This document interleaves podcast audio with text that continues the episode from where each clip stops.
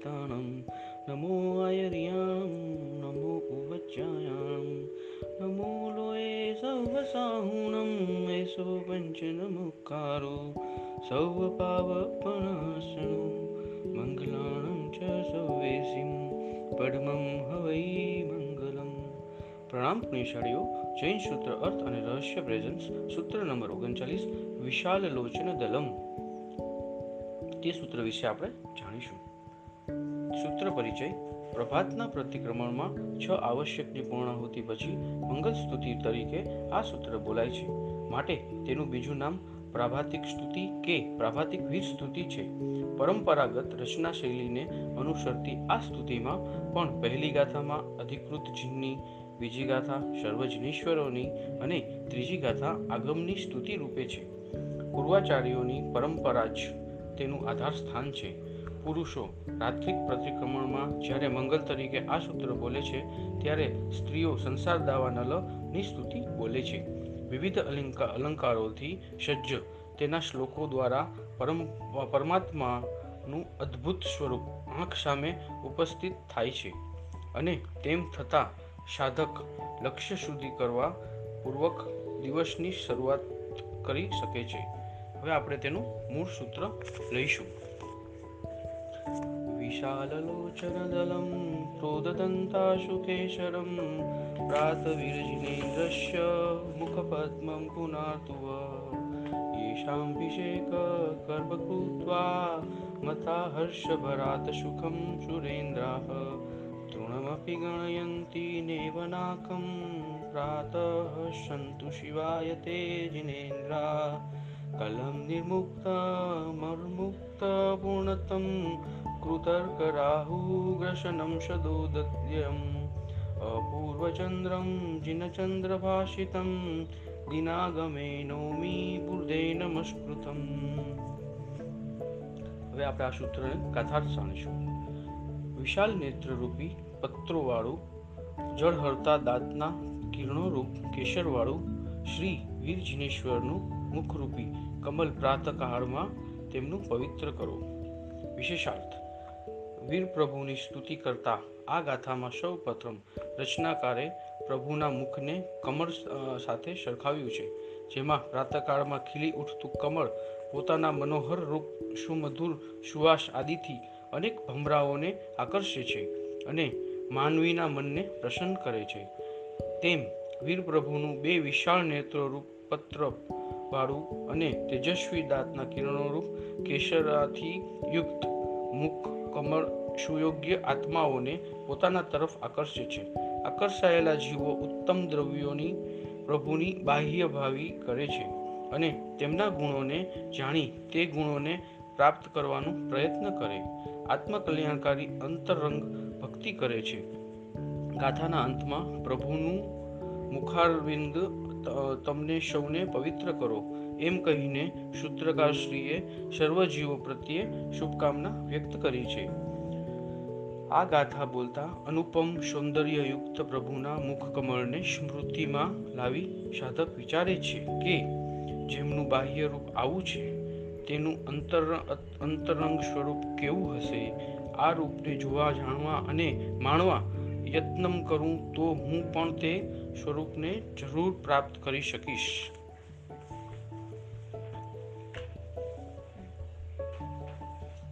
ગાથાનો અન્વય ગાથાર્થ, જેમનો અભિષેક કરીને હર્ષથી મત થયેલો દેવેન્દ્ર સ્વર્ગના સુખને તૃણાવત પણ ગણતા નથી. તે જિનેન્દ્રો પ્રાતઃકાળમાં શિવ સુખ આપનારા થાઓ. આ હતી ગાથા નંબર બે. તેનો વિશેષાર્થ, તીર્થંકર તીર્થંકર નામ કર્મરૂપ ઉત્કૃષ્ટ પુણ્ય પ્રકૃતિવાળા જીવોને જન્મ થતાં જ સૌધર્મેન્દ્રનું આસન કંપે છે. તેના તેનાથી ચોસઠ ઇન્દ્રો અને સર્વદેવોને પ્રભુના જન્મની જાણકારી મળે છે. પ્રભુ જન્મ્યાના સમાચાર મળતા હર્ષ ગેલા થયેલા દેવ અને દેવેન્દ્રો દૈવિક સુખોનો ત્યાગ કરી પ્રભુનો જન્માભિષેક કરવા દોડી જાય છે. મેરુ પર્વત ઉપર જઈ ઉત્તમ સામગ્રી અને ઉત્તમ ભાવથી પ્રભુનો જન્માભિષેક કરે છે. પ્રકૃ- પ્રકૃષ્ટ પુણ્યના સ્વામી, જન્મથી જ વૈરાગી, પરમયોગી, ધીર, ગંભીર એવા પ્રભુનો જન્માભિષેક કરતા વિબુદ્ધવરોને જેવો આનંદ થાય છે.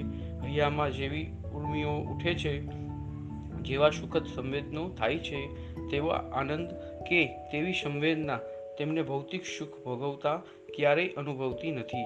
દેવીઓ અને વિલાસ કરતા આનંદ સાથે તૃષ્ણાની આગ તેમના હૃદયને બાળતી રહી હતી. તો અનેક પ્રકારની ક્રીડાઓ કરતા મજાની સાથે સાથે ચિંતાથી પીડિત ચિત્તને વિહુવણ કરતી હતી. જ્યારે પ્રભુ ભક્તિ કરતા આવા દુઃખ મિશ્રિત સુખનો નહીં પણ માત્ર સુખનો જ અનુભવ થતો હોવાથી તેમને પ્રભુ ભક્તિના આનંદની સાથે પરાકાષ્ઠાના દૈવિક સુખો જોવા લાગે છે. દેવોની આ પરિસ્થિતિ જાણી સાધક પોતાની ભાવના વ્યક્ત કરે છે કે તે જિનેશ્વરો અમને પણ મોક્ષ સુખ આપનારા બને.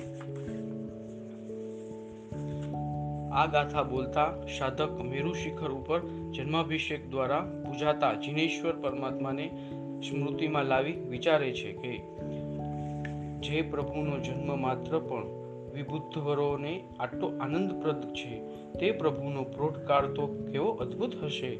આ પ્રભુની ભક્તિ કરી હું પણ પ્રભુ પાસે શિવ સુખની પ્રાર્થના કરું અને પ્રયત્ન કરી તેને પામું. ગાથા નંબર ત્રણ.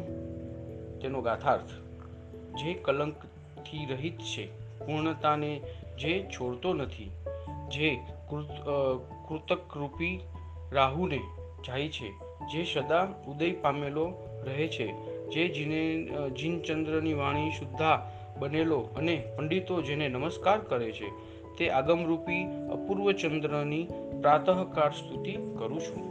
તેનો વિશેષાર્થ ચંદ્ર તાપને સમાવી શીતળતાને આપે છે અને સૌમ્ય પ્રકાશ ફેલાવે છે. જીનાગમ પણ કષાયોના તાપને સમાવે છે અને જ્ઞાનનો પ્રકાશ ફેલાવે છે. તેને ચંદ્ર સાથે સરખાવી શકાય, પરંતુ જીનાગમમાં ચંદ્ર જેવા કોઈ કલંક નથી. સૂત્રકાર કહે છે કે તે ચંદ્ર કરતાં પણ ક્યાંય અધિક છે. વર્તમાનમાં ઉદય પામતો ચંદ્ર કલંકથી યુક્ત છે, જ્યારે સર્વજ્ઞ સૂત્ર રાશિરૂપ ચંદ્રમાં કોઈ પણ પ્રકારનું કલંક નથી. તેની સ્વદર્શના રાગી પણ મધ્યસ્થ દ્રષ્ટિથી વિચાર કરતો કોઈ પરવાદી પણ તેમાં દોષ શોધી શકે તેમ નથી. રાત્રિમાં ઉગતો ચંદ્ર તો કૃષ્ણ પક્ષમાં ક્ષીણ ક્ષીણ દુક્રમ ક્ષીણ, ક્ષીણતર થતો જાય છે. જ્યારે જીનાગમ રૂપી ચંદ્ર તો હંમેશા પૂર્ણ કલાએ ખીલેલો જ રહે છે.